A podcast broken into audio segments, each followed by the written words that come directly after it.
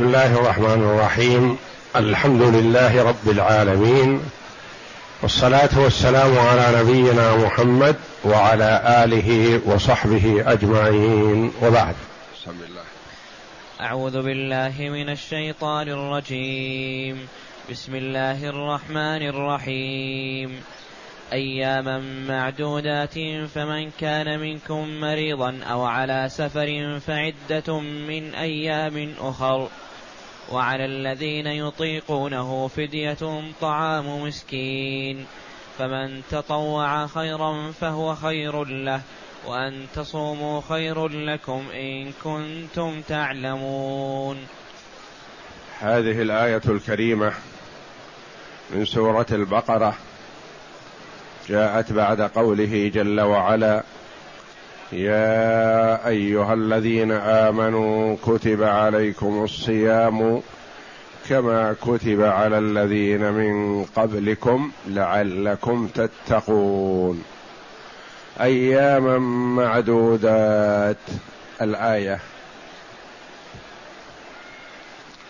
بين جل وعلا في هذه الآية الكريمة أن الصيام الذي كتب علينا هو أيام معدودة. وليست أشهر كثيرة أو أزمنة طويلة وإنما هي أيام معدودة. تقليل لها ليكون ذلك أنشط من العبد في أدائها وليحرص على الإتيان بها كامله وافية غير مخدوشة ولا منقوصة. أياما معدودات.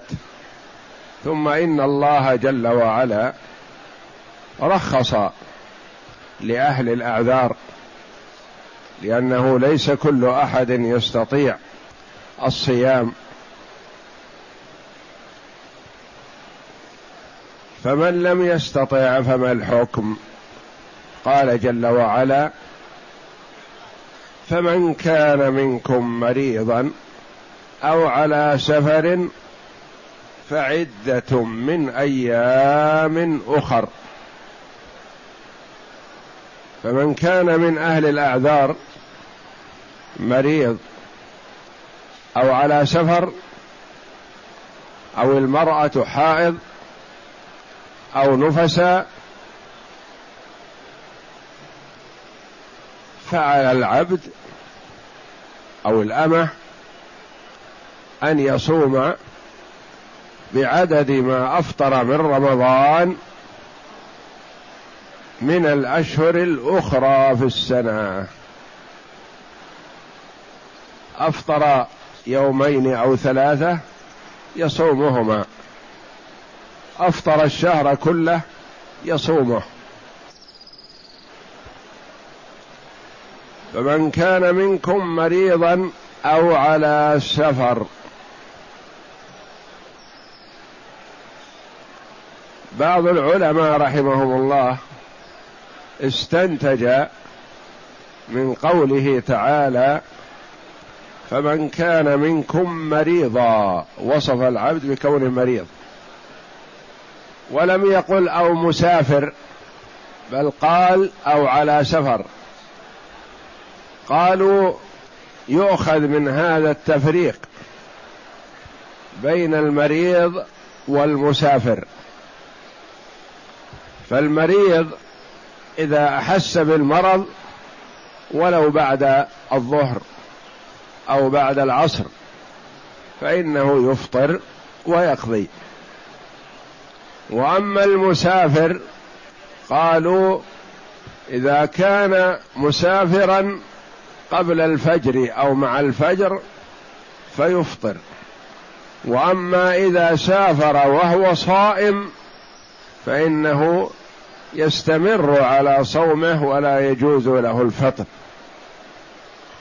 لأن الله جل وعلا فرق بين الاثنين بقوله تعالى فمن كان منكم مريضا أو على سفر يعني في الإتيان بعلى تدل على الاستعلاء على السفر والتمكن منه يعني يكون من أول النهار. والصحيح أن المرء إذا سافر ولو في وسط النهار وأراد أن يفطر فإنه يفطر. وإن أراد أن يتم صومه أتمه. مريضا أو على سفر فعدة من أيام أخر. من أيام. ولا يلزمه أن يصوم الشهر كامل. أو أن يصوم الأيام متوالية. بل إذا أفطر في رمضان لعذر فإنه لا يلزمه القضاء متوالي بل مدة القضاء بحمد الله موسعة.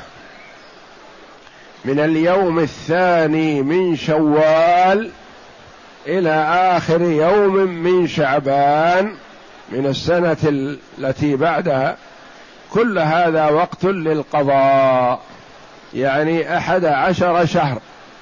كلها وقت للقضاء. إلا أنه يحسن بالمسلم المبادرة بأداء العبادة لأن المرء لا يدري ما يعرض له. إلا إن كان هناك مسبب للتأخير كأن يكون الرجل مسافر أو يكون الرجل مريض.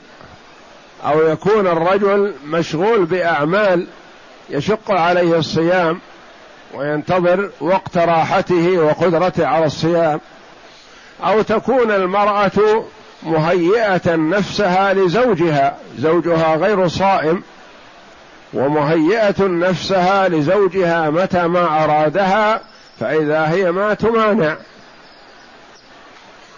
وأما إذا صامت إذا صامت صوم صوما واجبا فيحرم على زوجها أن يقربها لأن المسلم والمسلمة إذا دخلا في الواجب وإن كان موسعا فيحرم عليهما قطعه.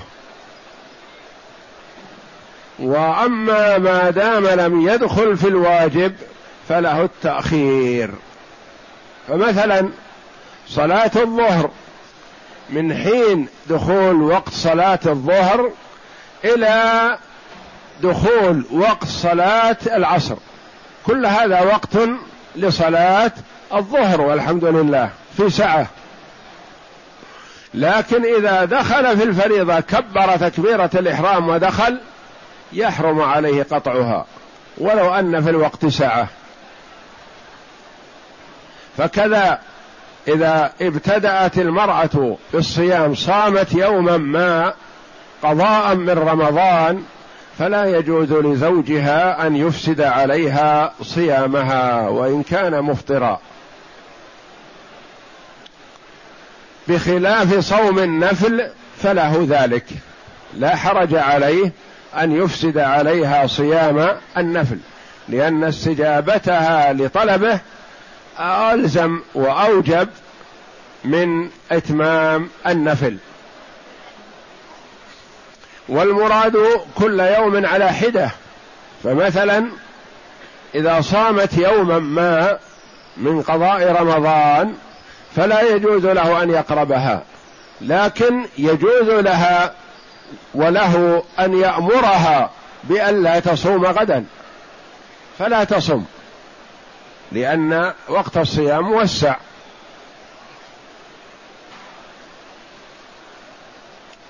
أو على سفر فعدة من أيام أخر يعني بعدد الأيام التي أفطرها. لا يلزمه زيادة ولا يجوز له أن ينقص. فمثلا من أفطر سائر الشهر لمرض أو سفر أو المرأة لنفاس فإنه يقضي بعدد الأيام التي صامها المسلمون. إذا كانوا صاموا تسعة وعشرين يوما فيقضي تسعة وعشرين يوما. وإذا كانوا صاموا ثلاثين يوما فيصوم ثلاثين يوما ولا يلزمه التتابع حتى لو فات عليه الشهر كله.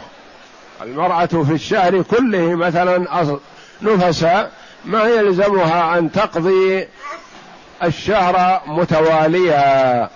وكذلك الرجل مضى عليه رمضان وهو مسافر أو مريض فإنه يقضي بعدد الأيام ولا يلزمه التتابع بينها.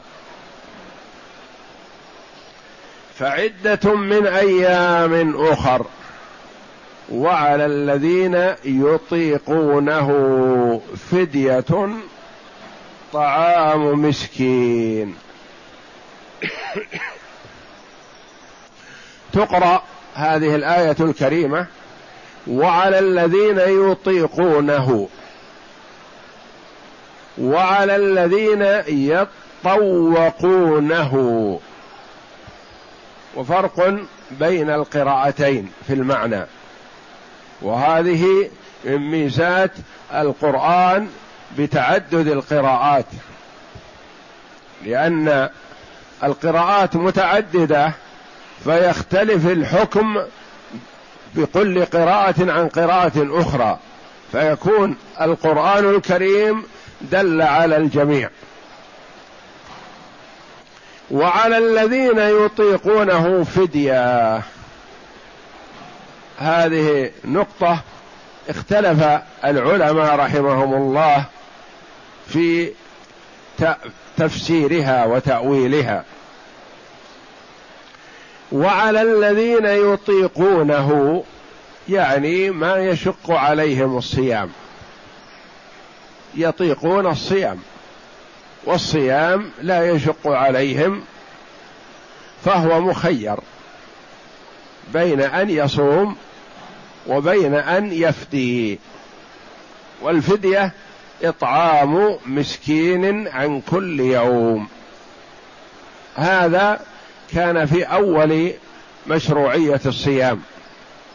والله جل وعلا لطيف بعباده.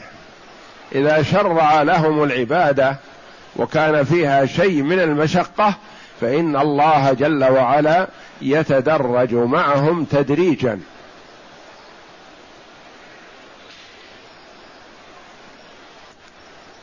كانت الصلاة ركعتين فأقر الصلاة السفر وزيد في صلاة الحضر. كان الخمر في أول الأمر حلال ما نزل تحريمه. لكن كثير من العقلاء يكرهونه ولا يألفونه. وقالوا إنه لا يليق بالعاقل عقلا قبل أن يرد الشرع بالتحريم لأن الله جل وعلا ميز ابن آدم عن سائر الحيوانات بالعقل والإدراك. فيسعى في إذهاب عقله بهذا الشراب ما يليق.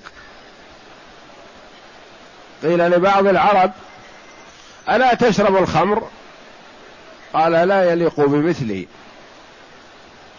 أن يصبح سيد القوم ويمسي سفيههم ما يليق. ان اشرب الخمر أنا سيد آمر وأنهى وأوجه وأعلم وأحكم وأتصرف. والجماعه والقوم يطيعونه يمتثلون أمره ويجتنبون نهيه ويقبلون توجيهاته. فإذا شرب الخمر مساء وسكر ماذا سيكون؟ يكون سفيه. يأخذ بيده الطفل ويلعب به لأنه سكران. يقول ما يليق بمثلي؟ الخمر ما تصلح لمثلي. وعمر رضي الله عنه يقول اللهم بين لنا في الخمر بيانا شافيا. عقله رضي الله عنه وإدراكه وتمييزه ومعرفته للأمور أن الخمر لا يليق بالمسلم. الخمر سفاهة وجهالة ويكون المرء أخس من البهائم. البهيمة تتحاشى عن بعض الأمور وتقي نفسها بعض المهالك والسكران ما يدرك شيء. يقع على أمه يقع على بنته يقع على أخته يقتل يسفك الدماء يفعل ما يفعل ما يدري. فكان عمر رضي الله عنه يقول اللهم بين لنا في الخمر بيانا شافيا. فأنزل الله جل وعلا يسألونك عن الخمر والميسر قل فيهما إثم كبير ومنافع للناس وإثمهما أكثر من نفعهما. فامتنع بعض الناس عن الخمر. لهذا؟ لأنه لا يريد الإثم. فقال عمر اللهم بين لنا في الخمر بيانا شافيا. فأنزل الله جل وعلا يا أيها الذين آمنوا لا تقربوا الصلاة وأنتم سكارى. فضيق الوقت الذي يسكر فيه المرء. ما يليق ما يحل له أن يسكر قبيل وقت صلاة الفجر. ولا يحل له أن يقرب الخمر قبيل وقت صلاة الظهر. ثم بعد الظهر إلى العصر الوقت قريب. ثم من العصر إلى المغرب الوقت قريب. ثم من المغرب إلى العشاء فكذلك. فلا يقرب الخمر. يسوغ له قربان الخمر في أثناء الليل ومن بعد صلاة الفجر إلى الظهر حيث أنه وقت طويل. فقال عمر رضي الله عنه اللهم بين لنا في الخمر بيانا شافيا. فأنزل الله جل وعلا يا أيها الذين آمنوا إنما الخمر والميسر والأنصاب والأزلام رجس من عمل الشيطان فاجتنبوه لعلكم تفلحون. إنما يريد الشيطان أن يوقع بينكم العداوة والبغضاء في الخمر والميسر ويصدكم عن ذكر الله وعن الصلاة فهل أنتم منتهون؟ قال عمر رضي الله عنه انتهينا انتهينا. يعني خلاص يكفي. يكفي يا ربنا. عرفنا هذا. إنما الخمر والميسر والأنصاب والأزلام رجس من عمل الشيطان. فاجتنبوه. هذا تحريم قاطع. فالله جل وعلا تدرج مع عباده في تحريم الخمر لأنهم كانوا تعودوها وكانت من شرابهم.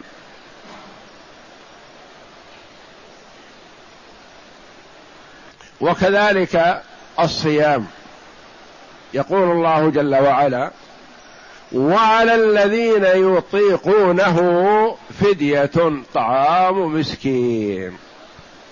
هذا يستطيع الصيام صام. الآخر يستطيع الصيام. يقول إن شئت صم وإن شئت فأطعم مسكين عن كل يوم وأفطر. الأيام الواجبة. وعلى الذين يطيقونه يعني يستطيعونه فدية طعام مسكين. على القراءة الأخرى وعلى الذين يطوقونه يعني فيه شدة فيه كلفة في مشقة عليه إذا صام ما يستطيع الخروج. إذا صام تشق عليه الحركة والقيام. يطيق الصيام لكن بكلفة ومشقة. هذا مرخص له أن يفطر ويطعم عن كل يوم مسكين. وعلى الذين يطوقونه فدية طعام مسكين. بها قراءتان القراءة الأولى أنه للخيار مطلقة لكل إنسان والقراءة الثانية أن المراد من يشق عليه الصيام فإن له أن يفطر ويطعم عن كل يوم مسكين. على القراءة الأولى إذا كان المقصود الخيار. هل هو مستمر؟ لا. نسخ هذا الحكم بقوله تعالى كما سيأتينا إن شاء الله شهر رمضان الذي أنزل فيه القرآن هدى للناس وبينات من الهدى والفرقان. فمن شهد منكم الشهر فليصم. هذا الوجوب. حتما. ومن كان منكم مريضا أو على سفر فعدة من أيام أخر يريد الله بكم اليسر ولا يريد بكم العسر. تكون الآية حينئذ منسوخة يعني نسخ الخيار وأوجب الحتم أوجب الصيام. تعود الناس الصيام وأصبح غير شاق عليهم حتى إن بعض الصحابة رضي الله عنهم من حرصهم على الصيام ورغبتهم فيه كانوا يواصلون. يواصلون اليوم اليومين والثلاثة جميع. ما يفطر بينهما. رغبة في التقرب إلى الله وفيما يحب الله. لكن النبي صلى الله عليه وسلم نهاهم عن الوصال شفقة عليهم. مع كونه صلى الله عليه وسلم يواصل. هو عليه الصلاة والسلام قد يواصل اليومين والثلاثة وأكثر من ذلك ولا يطعم ولا يشرب عليه الصلاة والسلام. فرغبوا في الاقتداء به ومتابعته فنهاهم شفقة عليهم لأنه عليه الصلاة والسلام يطيق ما لا يطيقون. ما يطيقون. وقد يضر بهم. لكنه عليه الصلاة والسلام أعطاه الله جل وعلا من القوة والقدرة على أداء العبادة ما لم يعط غيره. وذاك والله أعلم راجع إلى ما في قلبه عليه الصلاة والسلام من الإيمان بالله جل وعلا الذي لا يعدله شيء. إيمانه لا يقرب سائر الخلق بأن يكونوا بمثابته في الإيمان بالله جل وعلا ومعرفته. وقام صلى الله عليه وسلم من الليل حتى تفطرت قدماه.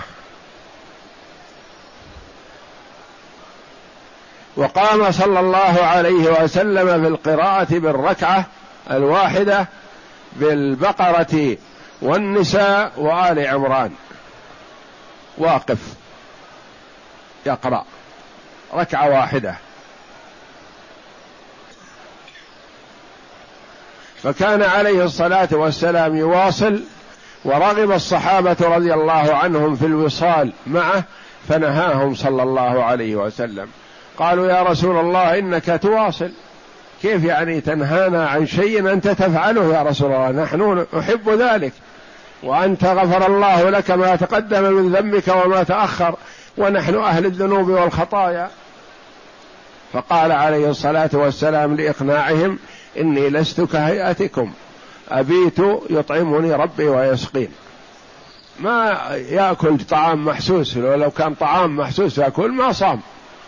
لكنه يفيض عليه الله جل وعلا من نور الإيمان والعلم والبصيرة ومناجاة الله جل وعلا ما لا يدركه غيره.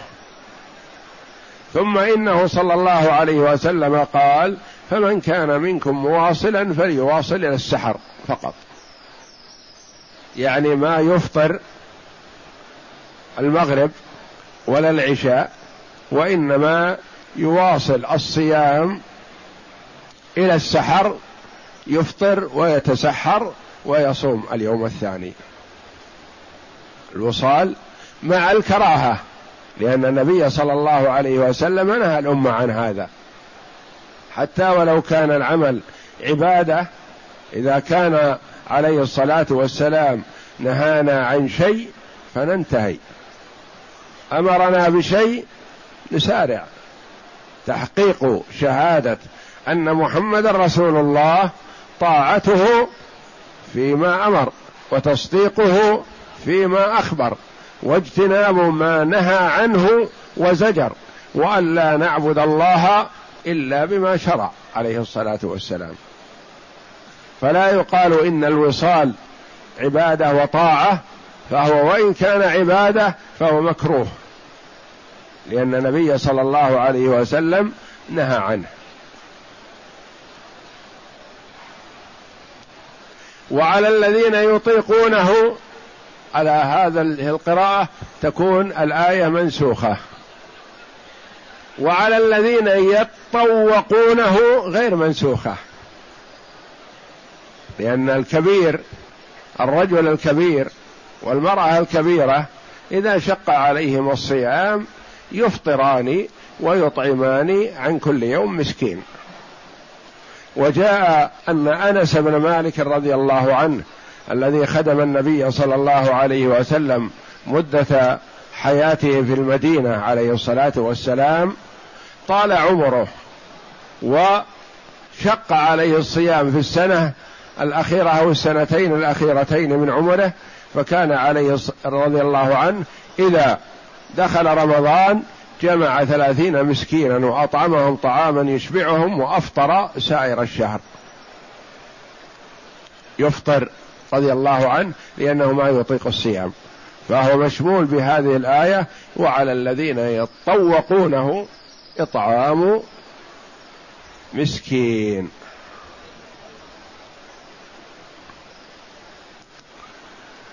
وعلى الذين يطيقونه هذا الخيار منسوخ في الآية الآتية فيما بعد.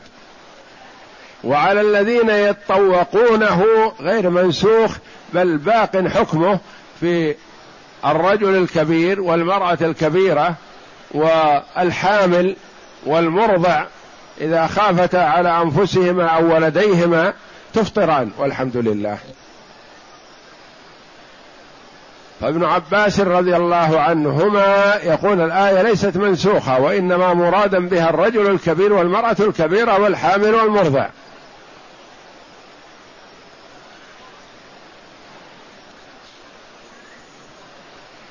فدية طعام مسكين. المسلمون في هذا الصيام والفدية أنواع. منهم من يفدي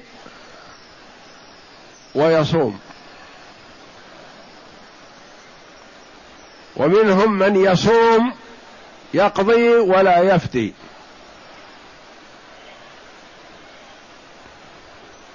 ومنهم من يفدي ولا يقضي. ومنهم من لا يفدي ولا يقضي. أربعة.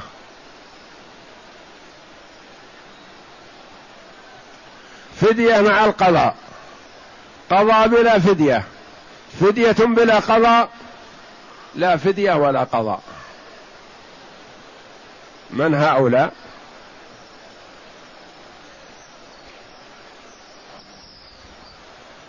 يقضي ولا يفدي. المريض الذي يرجى برؤه والمسافر يفطر فإذا شفي المريض وأقام المسافر صام ولا يلزم فدية. يقضي ولا فدية. فدية ولا قضاء. فدية ولا قضاء من يشق عليه ولا يرجى برؤه كبير. تجاوز المئة عمره. ما يستطيع الصيام. والفكر والعقل موجود. أما إذا ذهب العقل والإدراك ما يكون عليه شيء. غير مكلف هذا. هذا يفدي ولا قضاء عليه كأنس بن مالك رضي الله عنه في آخر حياته. كان يطعم ولا يقضي. لأنه ما يعمل وقت يقدر فيه على القضاء. فيلزمه الفدية. اثنان. الثالث يقضي ويفدي. يقضي ويفدي. قالوا هذا في الحامل والمرضع إذا خافتا على ولديهما. إذا خافت على نفسها هذه مثابة المريضة عليها القضاء فقط. لكن هي تقدر على الصيام قادرة. لكن إذا صامت تضرر ولدها الذي على الأرض أو جنينها الذي في بطنها. تحتاج إلى غذاء تحتاج إلى ماء وشراب وأكل.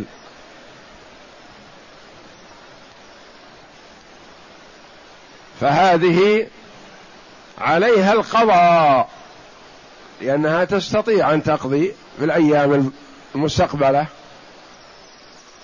وعليها الفدية لأنها لم تكن مريضة ولا مسافرة ولا حائض ولا نفساء فالأصل أنها تصوم لكنها أفطرت لحاجة غيرها لا لحاجتها هي. فهذه عليها الفدية والقضاء.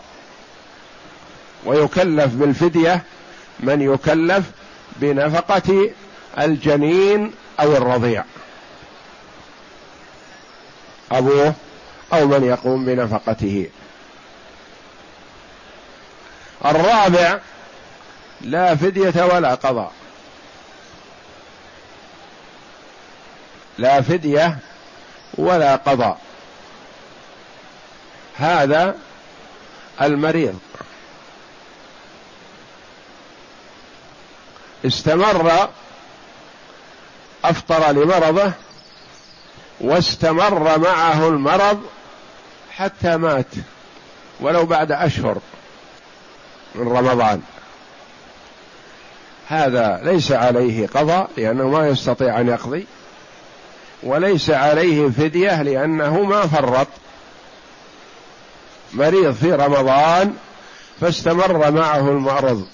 فترة طويلة بعد شهرين أو ثلاثة أو خمسة أو ستة أو ثمانية أشهر توفاه الله. ما يلزمه ولا يلزم أهله أن يصوموا عنه أو يطعموا عنه. إن فعلوا تطوع فلا بأس لكن من حيث الوجوب لا يجب لأنه ما فرط. بخلاف الذي أفطر لمرضه ثم عوفي. ثم مات قبل أن يقضي. هذا يلزمه يلزم أولياؤه أن يفدوا عنه من ماله. لأنه تمكن من القضاء فلم يقضي فيلزم الفدية. فهؤلاء أصناف الناس في الفدية والقضاء. قضاء بلا فدية فدية بلا قضاء قضاء وفدية؟ لا قضاء ولا فدية. وعلى الذين يطيقونه فدية طعام مسكين فمن تطوع خيرا. وعلى الذين يطيقونه فدية طعام مسكين هذا جاء عن ابن عباس رضي الله عنه أنه كان يفتي الحامل والمرضع والشيخ الكبير وغيرهم بالفطر ويقرأ الآية وعلى الذين يطوقونه فدية طعام مسكين أنه يفطر ويفتي. فمن تطوع خيرا تطوع بماذا؟ بأي نوع من أنواع التطوع؟ تطوع صام تحمل المشقة وهو مرخص له بالفطر لكنه تطوع بالصيام محبة في الصيام. تطوع بأن بدل ما يطعم مسكين أطعم مسكينين أو ثلاثة عن فدية اليوم. فمن تطوع يعني زاد على ما أوجب الله عليه أو لم يترخص فهو خير له بشرط أن لا يضر نفسه. يعني إذا كان خطر عليه بالهلاك أو زيادة المرض فلا يجوز له حينئذ أن يصوم. لكن إذا كان يصوم يشق عليه لكن ما يضره. فرق بين أن يكون يشق عليه ويضره هذا لا يجوز له. أن يصوم ما دام يضره الصيام. لكن يشق عليه وإذا أفطر استراح وكأن شيئا لم يكن. هذا صيامه خير له لأنه تحمل المشقة تقربا إلى الله جل وعلا. أو تطوع بالإطعام زاد فيه أكثر منه. فمن تطوع خيرا فهو خير له. أو على القراءة الأولى أنه يطيق الصيام ولا يشق عليه وبامكانه أن يفدي لكنه ما فدى راغب في الصيام الذي هو الأفضل فهو خير له. ولذا قال بعد هذا جل وعلا وأن تصوموا خير لكم إن كنتم تعلمون. يعني الصيام مع القدرة أفضل وأعظم أجرا من كون الإنسان يعطي صدقة ويفطر يأكل ويشرب والناس صيام. هذا في أول الأمر قبل أن يتحتم الصيام. وأن تصوموا خير لكم لأن الصيام قربة لله جل وعلا. والصيام من أفضل الأعمال وأحبها إلى الله جل وعلا. والصيام سر بين العبد وبين ربه.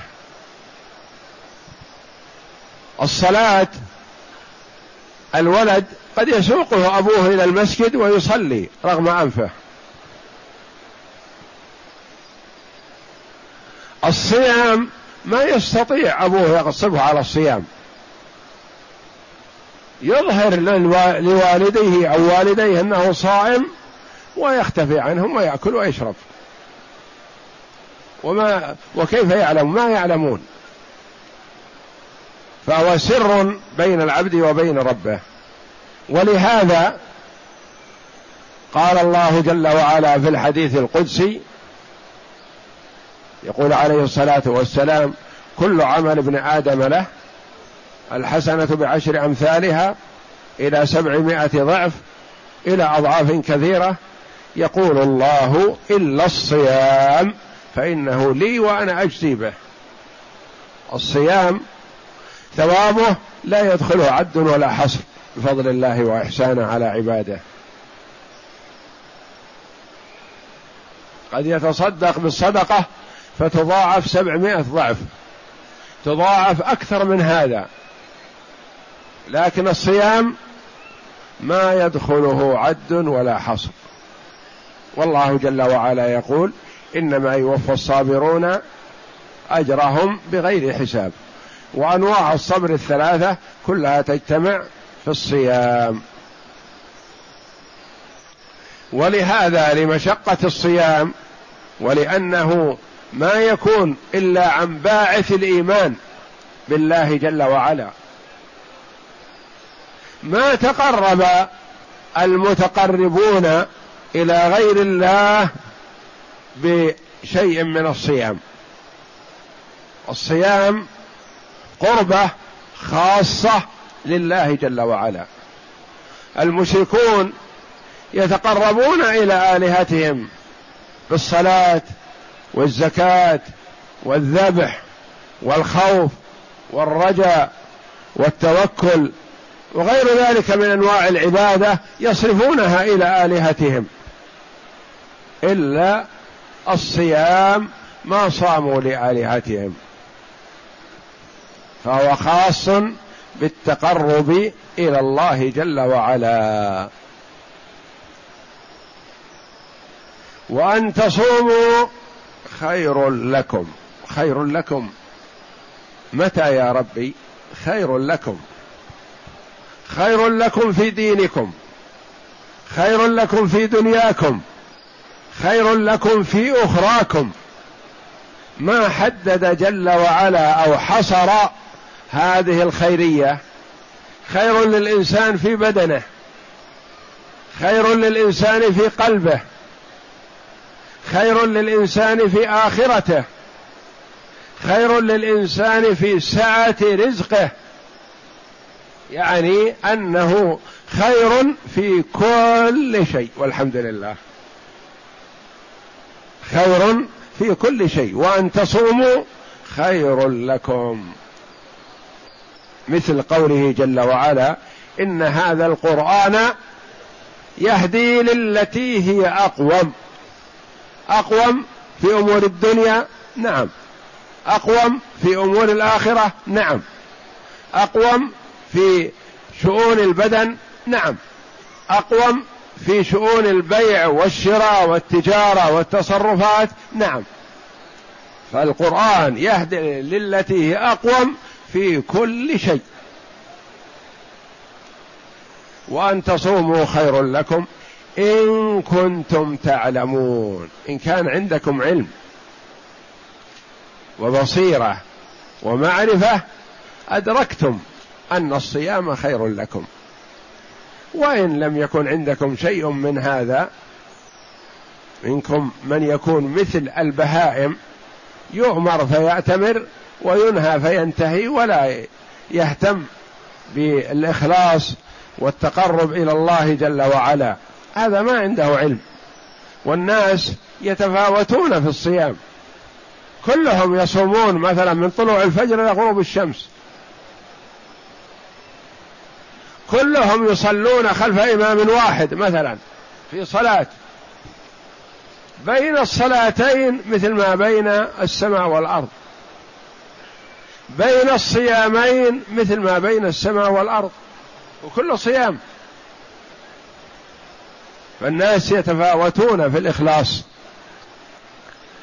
يتفاوتون في الاحتساب.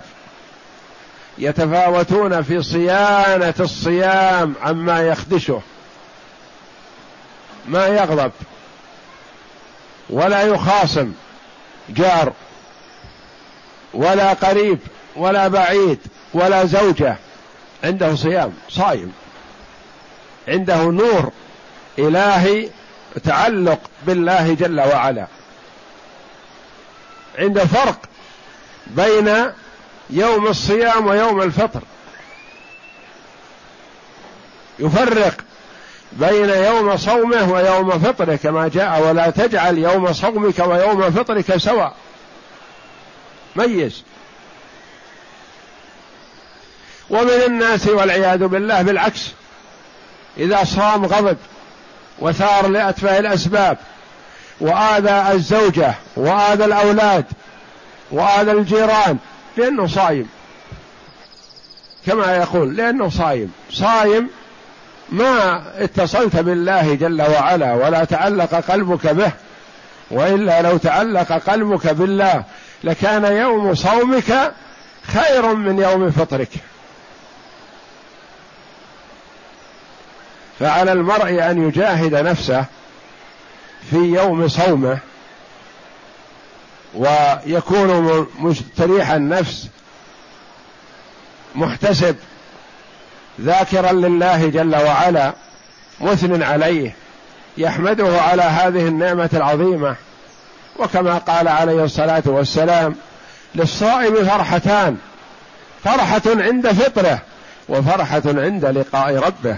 الفرحة العظمى هناك حينما يوضع للصائمين مائدة والناس في عرصات القيامة وفي الشقى والنكد والتعب والصائمون يوضع لهم مائده كلوا واشربوا هنيئا بما أسلفتم في الأيام الخالية.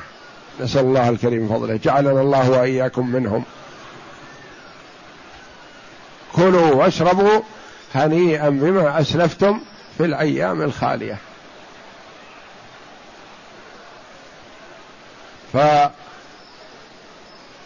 فالفرحة العظمى عند لقاء الله جل وعلا.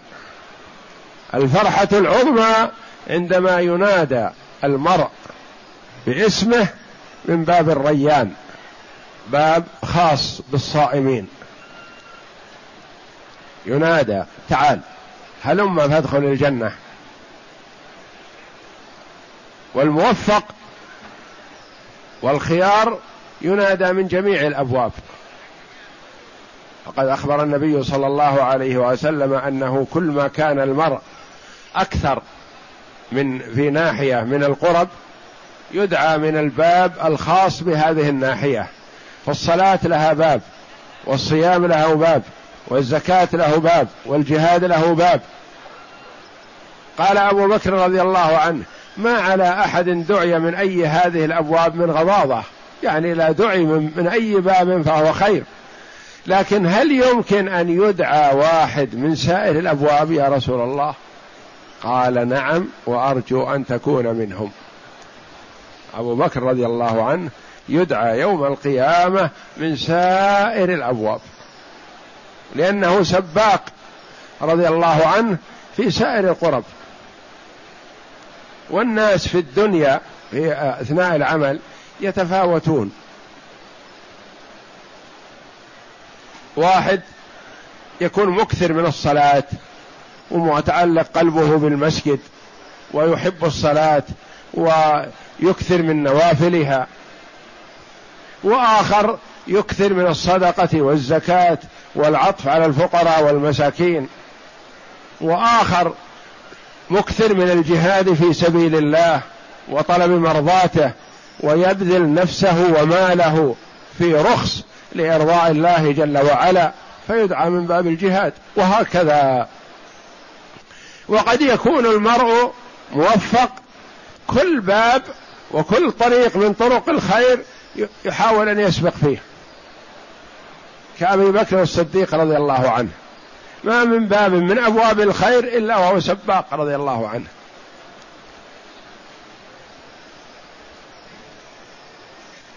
وأن تصوموا خيرا لكم خير لكم إن كنتم تعلمون. فيها حث ترغيب على التفقه وعلى العلم وعلى إدراك حكمة الصيام إدراك حكمة الصلاة. أنك تدخل في الصلاة تقف بين يدي الله جل وعلا ما يتحرك منك ساكن. خاشع ذليل بين يدي الله. والنبي صلى الله عليه وسلم مر برجل يكثر الحركة في الصلاة قال لو خشع قلب هذا لخشعت جوارحه. لكن قلبه مشغول ما ما هو خاشع. فلذا جوارحه تتحرك وتكثر الحركة. فالناس يؤدون العبادة لكن بين بعضهم وبعض مثل ما بين السماء والأرض أو مثل ما بين المشرق والمغرب. ربما يكونون في بيت واحد أو في مسجد واحد أو في عمل واحد أو في مكتب واحد بين أعمالهم مثل ما بين السماء والأرض. بما يقترن به هذا من الإخلاص والرغبة فيما عند الله جل وعلا وما يقترن به الآخر من الانشغال والإعراض والغفلة أو السب أو الشتم أو الغيبة أو النميمة كما قال عليه الصلاة والسلام من لم يدع قول الزور والعمل به فليس لله حاجة في أن يدع طعامه وشرابه. لأنه إذا صام المرء فالمفروض أن تصوم جوارحه قبل بطنه. تصوم جوارحه قبل يصوم اللسان يصوم السمع يصوم البصر تصوم اليد تصوم الرجل تكون كلها مسخرة في طاعة الله. يصوم مثلا وهو يغتاب زيدا وعمرا وهذا طويل وهذا قصير ويقول أنا صايم. صام عن الحلال وأفطر على الحرام والعياذ بالله.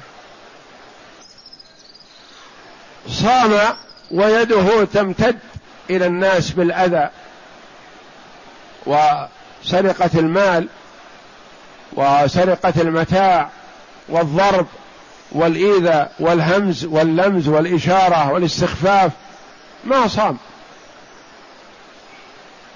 من لم يدع قول الزور والعمل به فليس لله حاجة في أن يدع طعامه وشرابه. وبعض الناس والعياذ بالله يتلذذ بالغيبة والنميمة. يتلذذ يستأنس. ويرى أنه ما يستطيع أن يصبر عنها. لابد يتناول هذا بالسب هذا يتناوله بالذم. هذا طويل هذا قصير.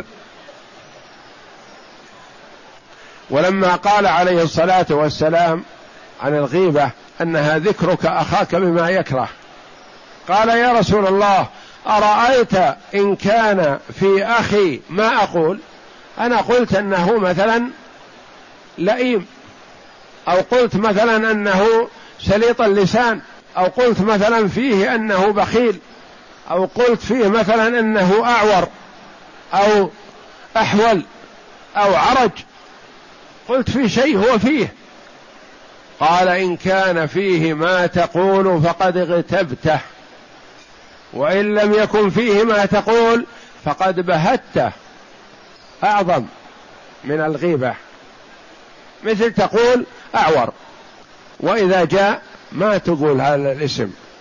تستحي منه أن تقول الأعور أو يا أعور. هذا من الغيبة. حتى لو كان أعور ما يرى إلا بعين واحدة. هذا من الغيبة. لأنك ذكرته بما يكره. ذكرك أخاك بما يكره. اذكر أخاك بالخير. نعم تؤجر. أثني عليه ادع له ترحم عليه. امدحه بما فيه مثلا هذا تؤجر. وأما إذا ذكرته بما يكره فتلك الغيبة. وهي تأكل الحسنات كما تأكل النار الحطب والعياذ بالله. وأن تصوموا خير لكم إن كنتم تعلمون. إن كنتم تعلمون تدركون الفرق بين الطاعة والمعصية بين الاهتمام بالطاعة من عدم الاهتمام إلى غير ذلك. اقرأ.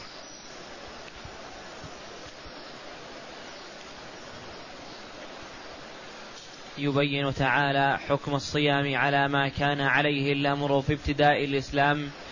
فقال فمن كان منكم مريضا أو على سفر فعدة من أيام أخر أي المريض والمسافر لا يصومان في حال المرض والسفر لما في ذلك من المشقة عليهما.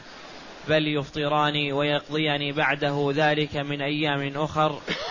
وأما الصحيح المقيم الذي يطيق الصيام فقد كان مخيرا بين الصيام وبين الإطعام إن شاء صام وإن شاء أفطر.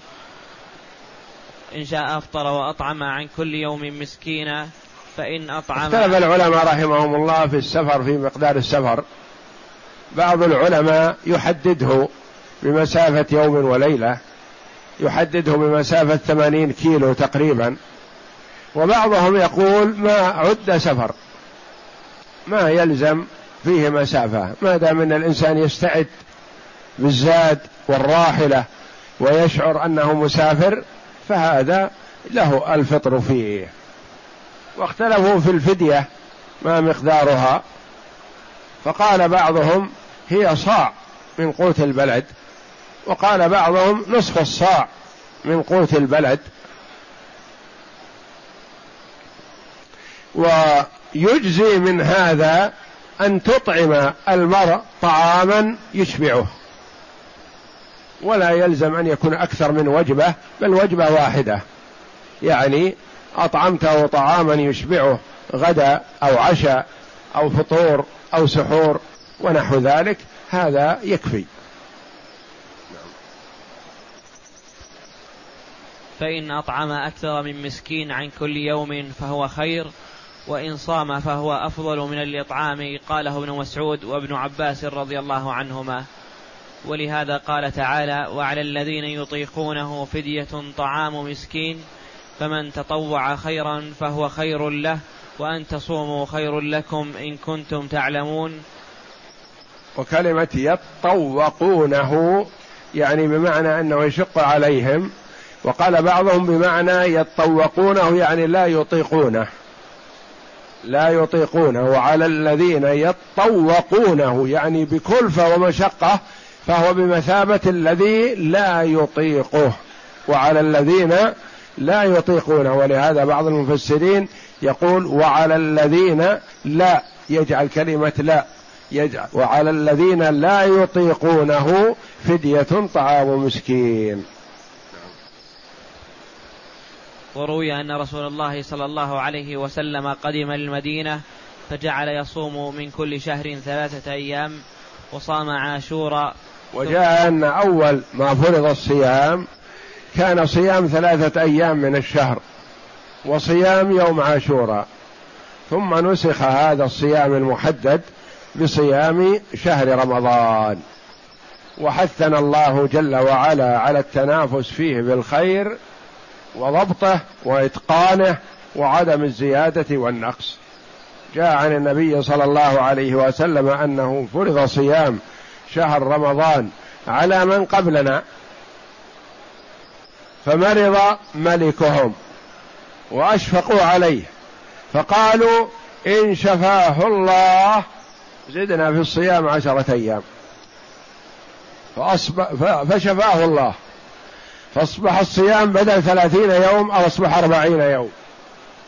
ثم مرض ملك آخر.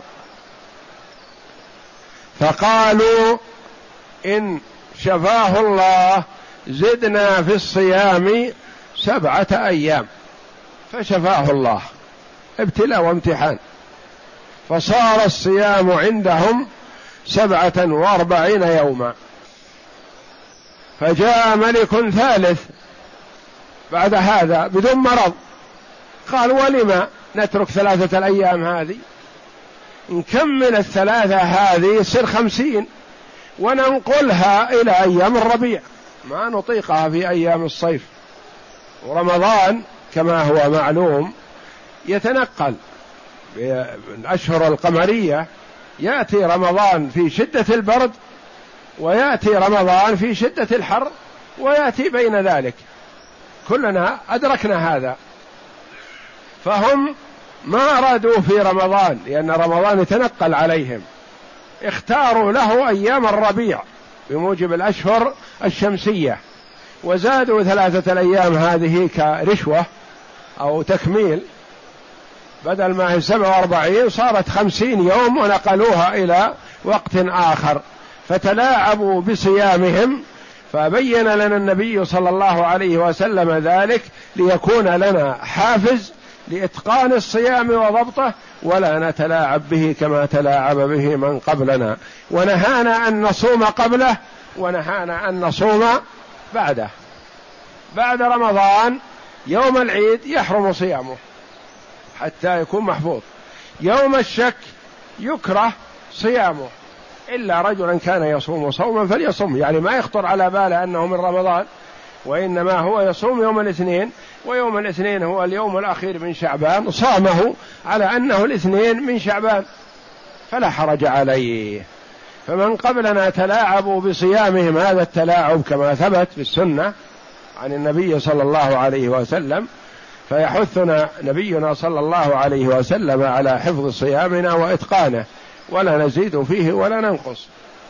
ونهانا عن الوصال. لا نواصل يومين فنصوم الليل مع النهار والصيام بالنهار من طلوع الفجر إلى غروب الشمس.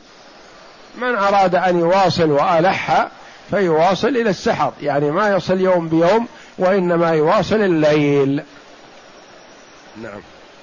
ثم إن الله تعالى فرض الصيام وأنزل تعالى يا أيها الذين آمنوا كتب عليكم الصيام كما كتب على الذين من قبلكم. إلى قوله تعالى وعلى الذين يطيقونه فدية طعام مسكين.